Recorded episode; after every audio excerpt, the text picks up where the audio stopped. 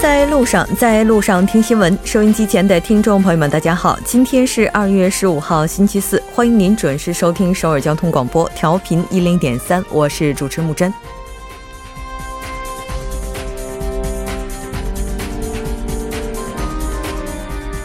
今天是韩国旧历年的前一天，是中国的大年三十儿，在两国今天是阖家团圆的日子。文总统在社交网站上上传了恭贺新春的视频。今年韩国的新春佳节因为冬奥而喜上加喜，更因南北共同征战冰场而意义深远。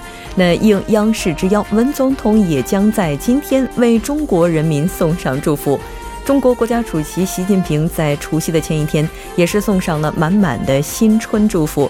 稍后中国部分一起来关注。那此刻先为大家送上 TBS EFM 新闻在路上节目组的新春问候。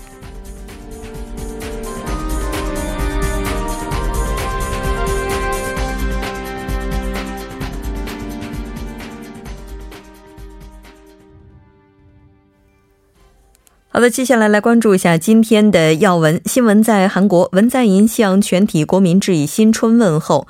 春节返乡客流启动，火车站、客运站人流密集。新闻在中国，习近平主席向全国人民拜年：“只有奋斗的人生，才称得上幸福的人生。”中国春节出境游人数或创历史新高，去泰国避寒或日本赏雪成为风尚。走进世界，美国佛州高中枪击案已经造成十七人死亡，凶手已经被捕。加拿大国歌改歌词以体现性别平等。平昌冬奥特别节目《冬奥风采》呢，今天将聚焦的赛事是。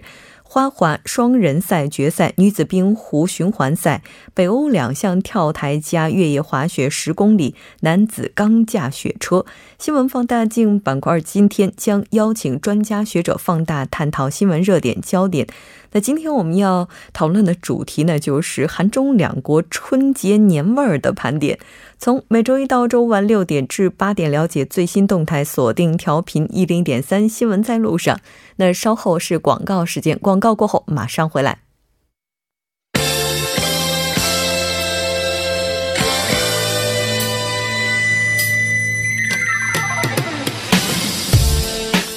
好的，欢迎回来。新闻在韩国带您快速了解当天主要的韩国资讯。接下来马上连线本台特邀记者申海燕。海燕你好，主播好，各位听众好。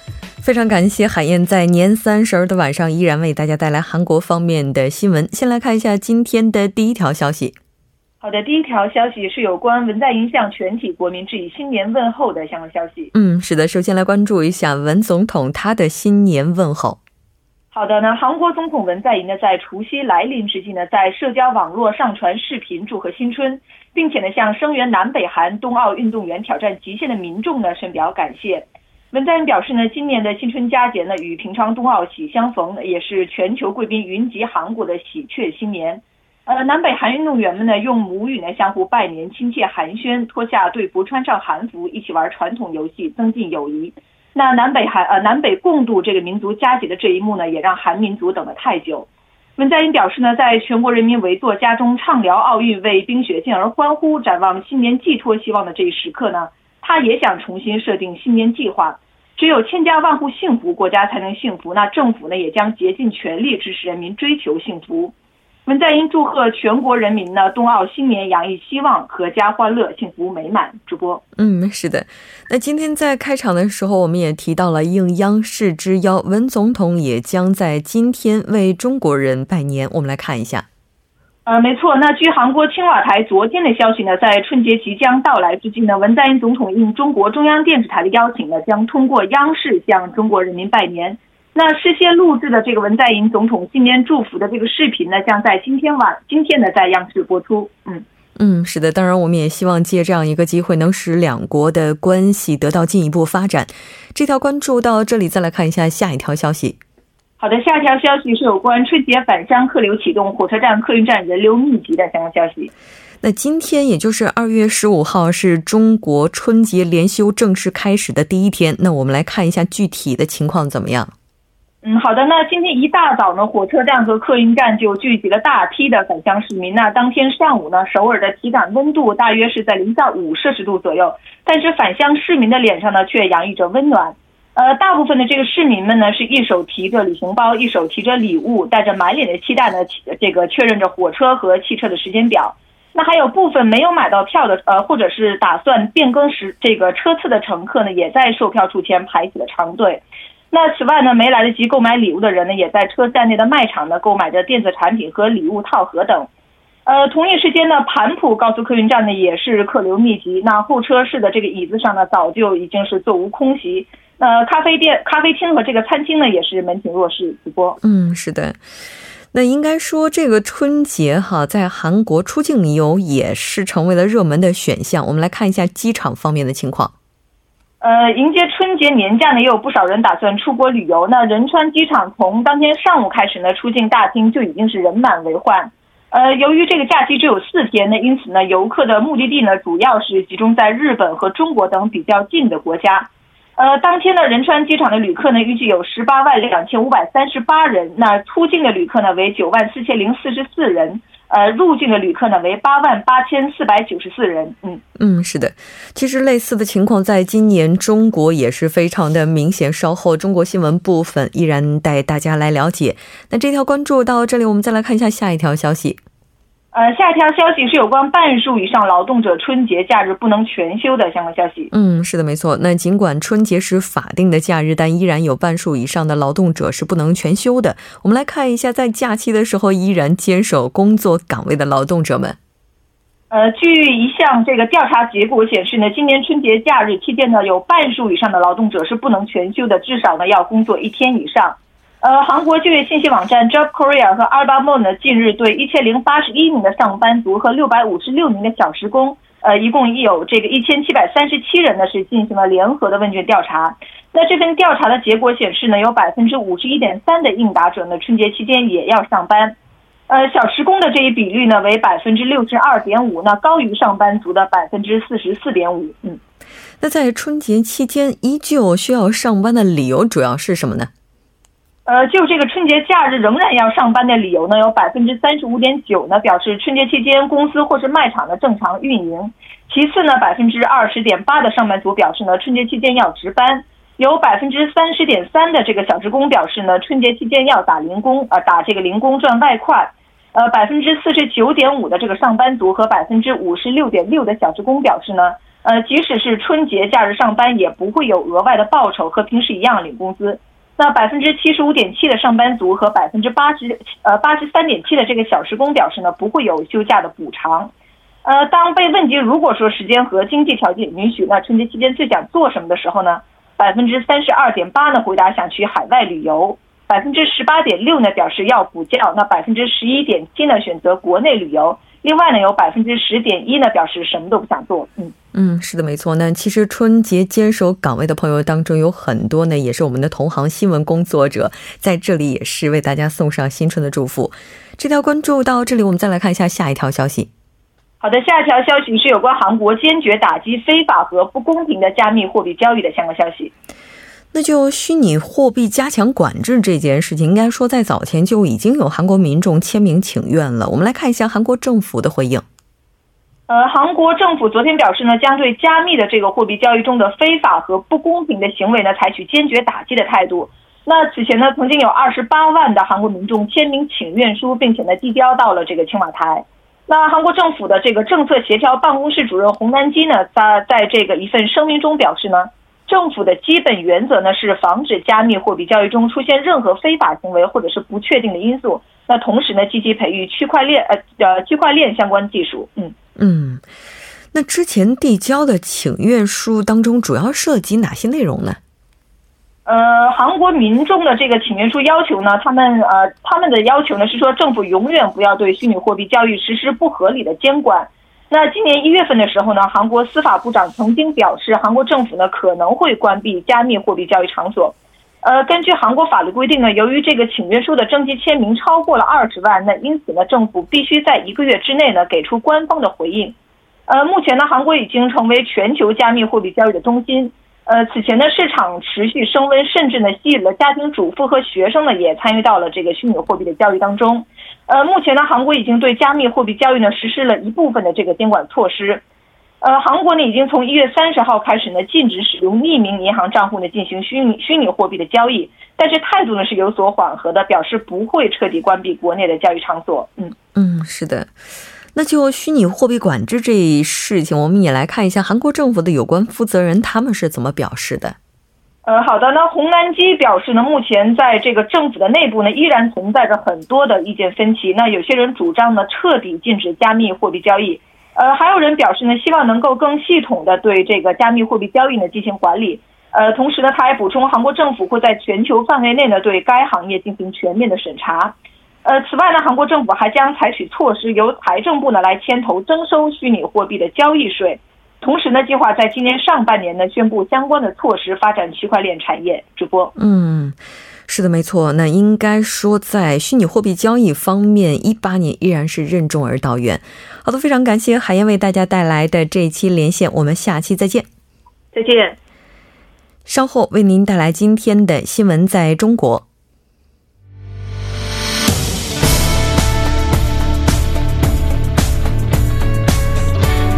您现在收听的是《新闻在路上》。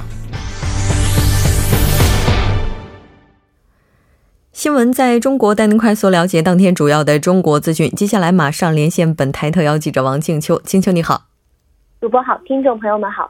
那非常高兴和静秋一起来了解今天中国方面的主要资讯。在今天开场的时候，我们也已经提到了除夕的前一天，习主席也是向全国人民拜年。我们来看一下这个拜年的贺词。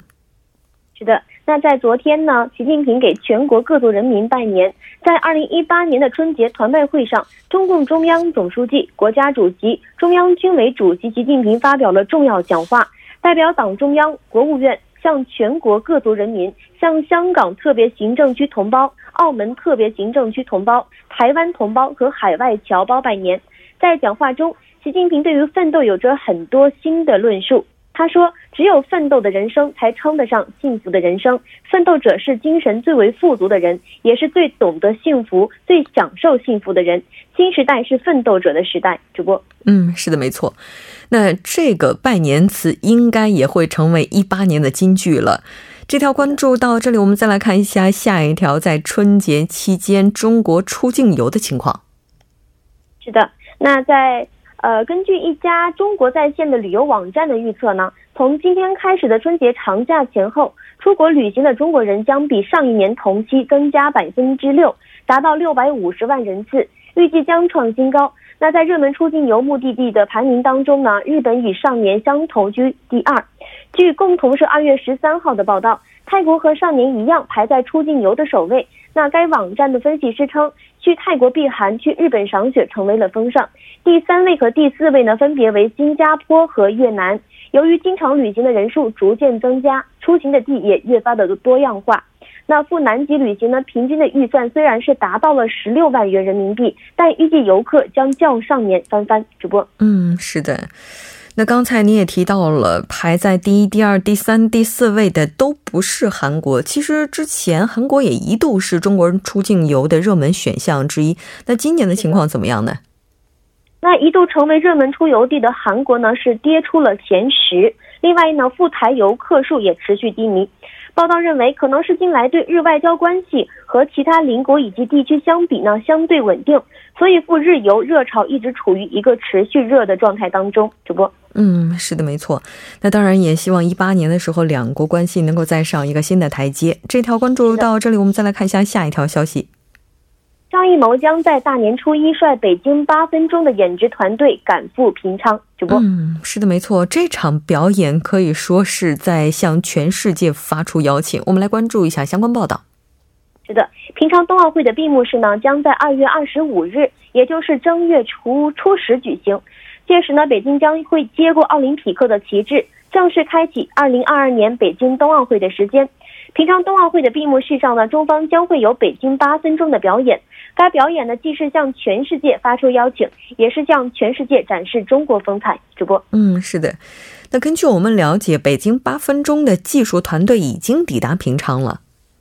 是的，北京八分钟的表演技术团队呢，于二月十二日呢，已经是携带设备先机抵达了演出场地平昌，投入到闭幕式前的一个准备工作当中。按照与韩方的协议，中方的团队呢，将在十八号首次获准进入场地来展开一个排练，之后呢，将在二十一号和二十三号。同韩方的闭幕式团队进行两次联排，由导演张艺谋领衔的演职团队呢，明天将赶赴平昌。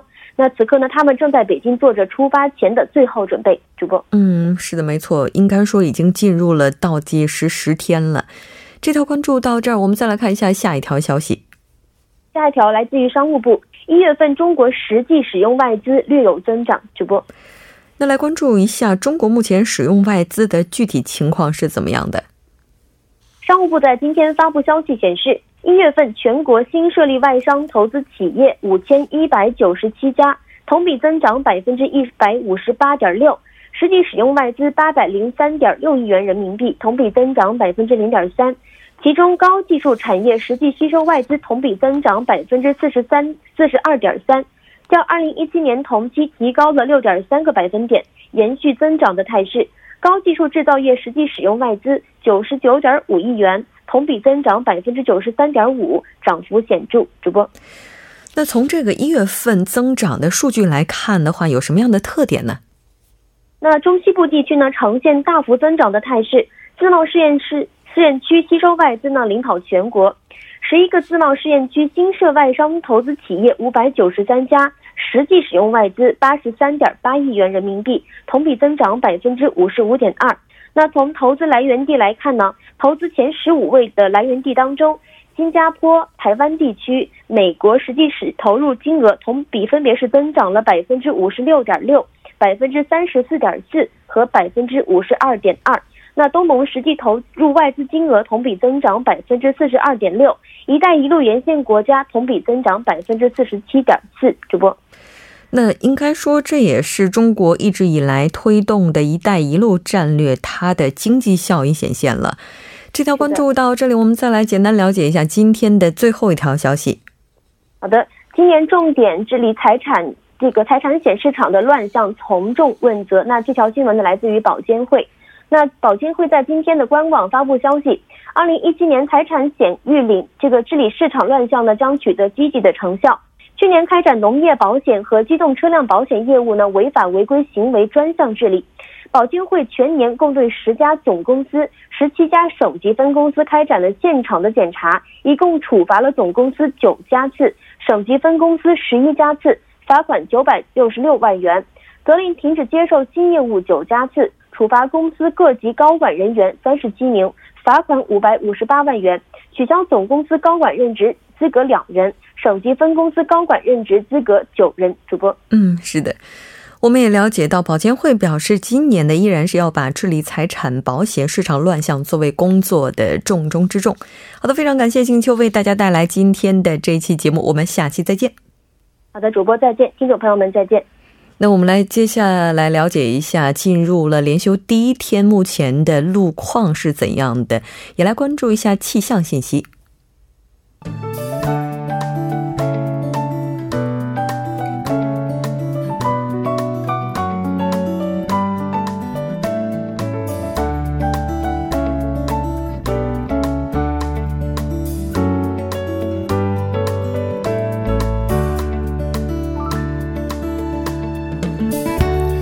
大家新年好！今天是星期四，这里是由楚源为大家带来的道路和天气信息。现在是晚间六点二十分，让我们来关注一下这一时段的路况信息。在金府高速公路新集方向残院高速公路转换口至盘浦高速公路转换口的路段，目前由于车流的汇集，该路段行车缓慢。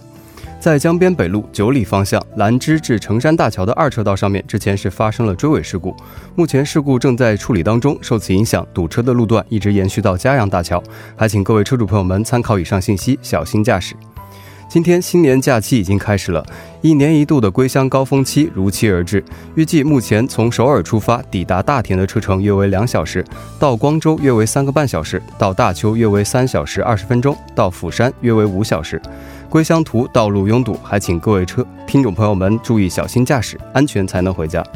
为了方便市民的归乡出行，在本月的十五、十六、十七日这三天期间，全境的高速公路将免除通行费，还请各位车主朋友们提前规划好出行时间，多多享受通行的便利。好的，让我们来关注一下天气。首先来关注一下冬奥会举办地平昌的天气情况。平昌今天晚间至明天凌晨局部多云，最低气温零下九度；明天白天局部多云，最高气温五度。接下来让我们来关注一下首尔市未来二十四小时的天气情况。今天晚间至明天凌晨，局部多云，最低气温零下四度；明天白天晴，最高气温四度。好的，以上就是这一时段的道路和天气信息，我们稍后再见。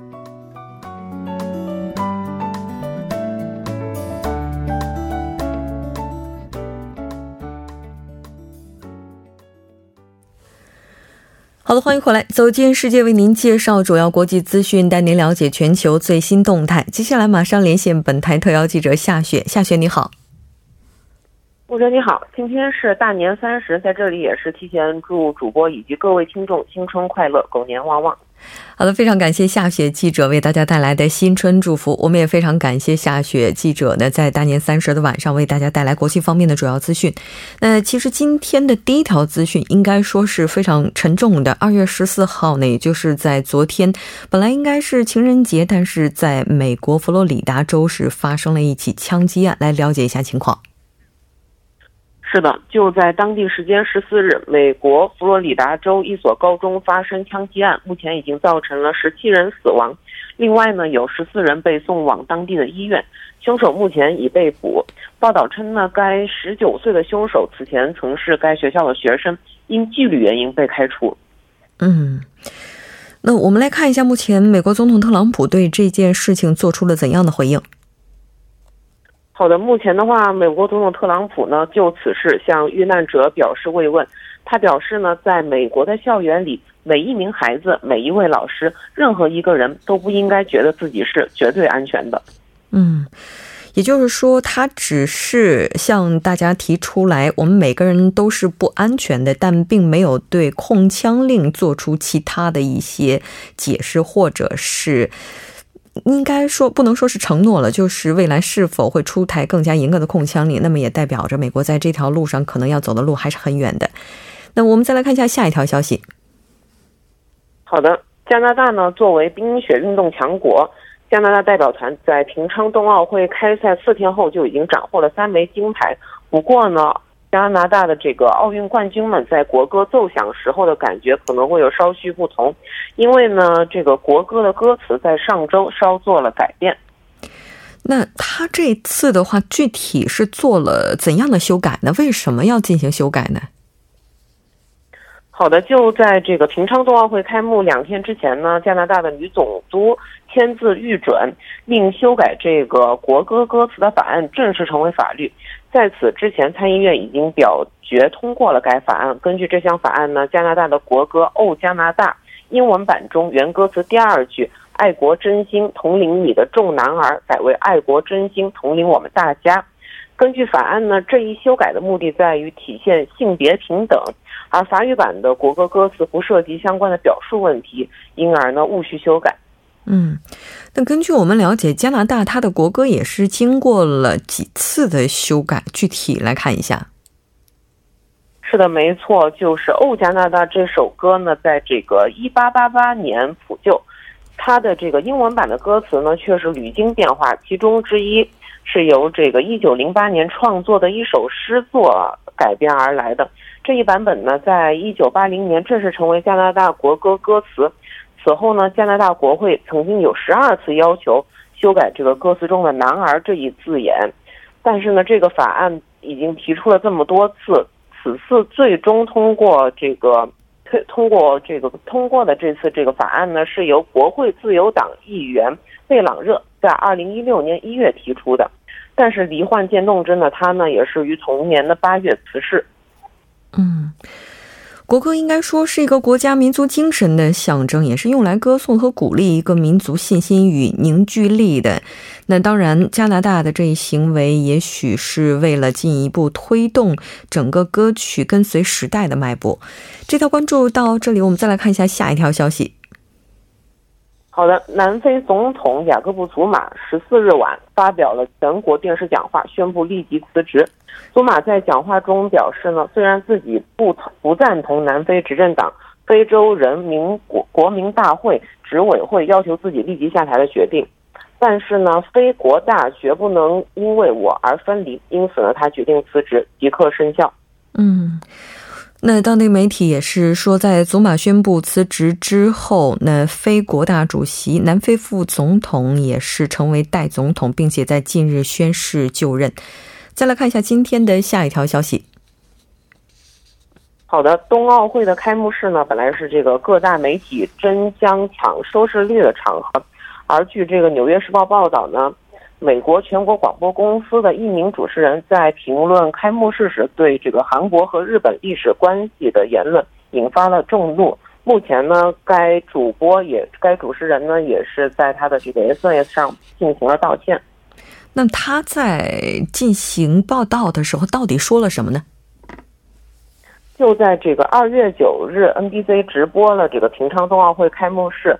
作为这个主主持人的这个约书亚呢？在提到出席开幕式的日本首相安倍晋三时，表示，日本一九一零年到一九四五年占领了朝鲜半岛，但是每个韩国人都会告诉你，日本在文化、科技和经济上都是一个范例，对韩国自身的发展至关重要。这一言论呢，也是立刻在韩国引发众怒，人们也是在网上发起了请愿，要求 NBC 立即道歉。嗯。那刚才您提到了，他是在个人的 SNS 上进行了道歉。除此之外，还有其他的一些举动吗？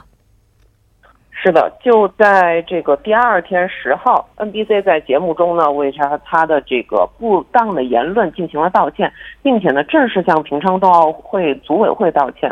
而且 NBC 也宣布解除了与这个拉莫的临时雇佣合同。嗯，是的，没错。因为在冬奥开幕之前呢，韩国和日本也是因为慰安妇的问题相持不下。如果出现这样的情况，确实令人感到非常的遗憾。好的，非常感谢夏雪为大家带来的这期连线，我们下期再见。好的，下期见。那到这里，第一部节目就是这些了。稍后第二部节目当中再见。